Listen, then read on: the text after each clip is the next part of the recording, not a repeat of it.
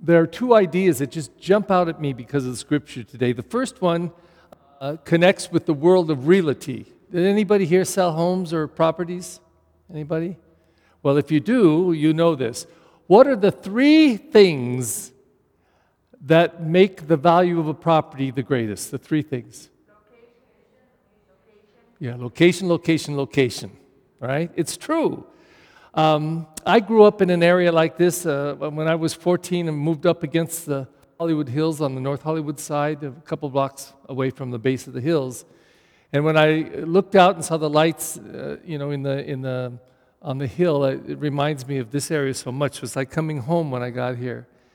And um, when I go around the parish, I look at some very, very old homes, little bungalows, and I know they're selling for a million dollars.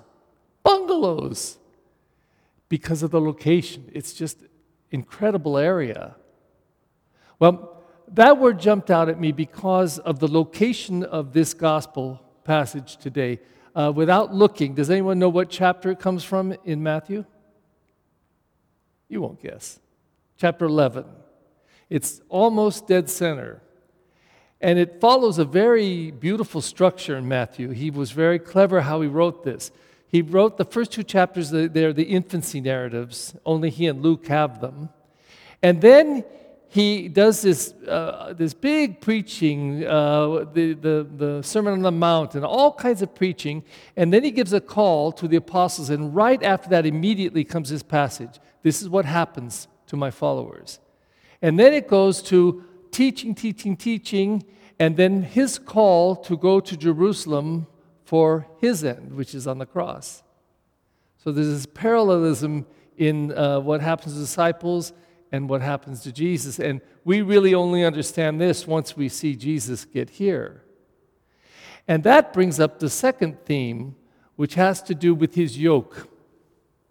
Um, Jesus says, Come to me, all you who are burdened and find life burdensome, all those who are tired. Uh, Jews were tired. They had a huge amount of laws and rules 613. Uh, Jews loved symbolism, so they, they had 365 negative commandments. You shall not do this. That represented the 365 days of the year. And then they had 248 positive commandments that represented the number of bones and major organs in the body. This is what they said. So this wrapped up for them the way they were to live. Well, when Jesus comes along, he says there's only two things you have to do. Actually, three, but he names them in two sacrament, uh, two um, laws. What is it? Love God. love God with all your heart, soul, mind, and strength, and love your neighbor as you love yourself. Those three things are wrapped up in those two laws of love. There's the burden love. I was uh, looking at a little reflection from some Christian minister about the yoke and, and the yoke not being Y O L K, but Y O K E.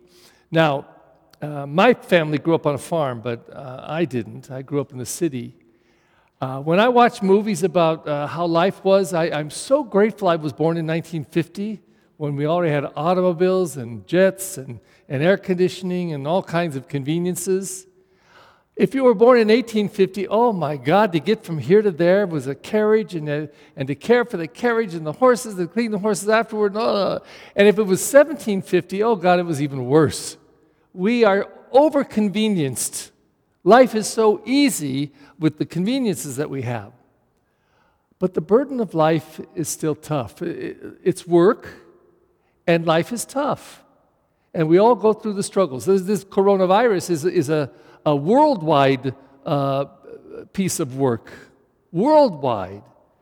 And there's worldwide fears and, and withdrawings and, and having things taken from us that, that were convenient and comfortable before. It's just life, it's tough. We got to go through it. But Jesus said, it's not just so much the things that are given to you, it's what you do with them. And that's the yoke. Now, this minister said he was driving by a farm one day and he saw uh, two oxes, two oxen, a big, big one, and then a little baby one. And they were both tied to the yoke, and the yoke's a big wooden, like cross frame. And then they uh, hook up, tie, or chain the oxen, and then they you know, whip them, hey, hey, hey. And, the, and as the oxen move, they pull the plow and then they plow all the ground. But who was doing the work? The baby? I don't think so. It was this big mother oxen. She was yoking the young one, teaching the young one. It's about work and it's tough. Let's go. Let's get it done. Said it in the oxen language. I speak oxen, so I know that's what they said. Well, this is it. Jesus gives us the yoke. It's right there. The yoke is this cross, and it's not just that he's on the cross, but what he does with it. Because as he was uh, falsely accused and arrested and stripped and spit upon, and a crown of thorns was shoved into his head, and he was carrying the cross, and he was nailed to the cross and lifted on the cross to die, and as he's dying, he had every reason to hate, but you've heard it before. I'll say it again. Father, forgive them all. They know not what they do. In the face of hatred and injustice, he could have sought revenge and hated back, but he didn't. And this is the beauty of his yoke.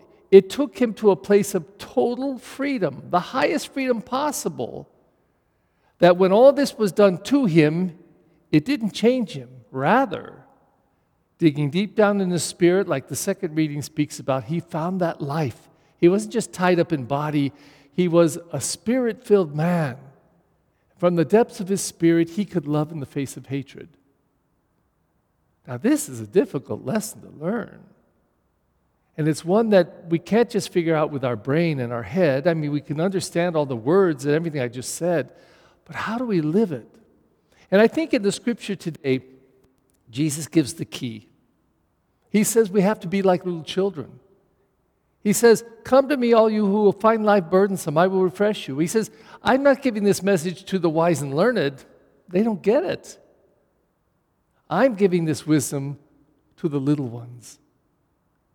Because little ones are open in a different way. One of the beautiful things, I, I love this passage, the gospel, because I use it for baptisms a lot.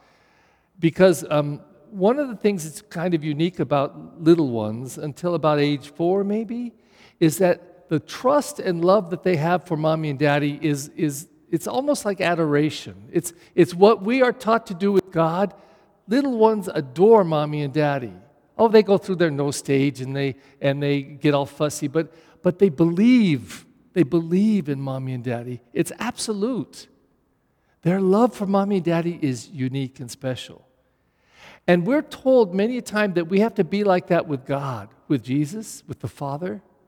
Like a little child who trusts and believes mommy daddy, that we trust and believe what God our Father speaks through his Son Jesus. And we come at it, we come at the wisdom that he gives us like little children, ready to take it in and listen. Even if we understand it or don't understand it, we say, Jesus, you said it, you did it, it must be so.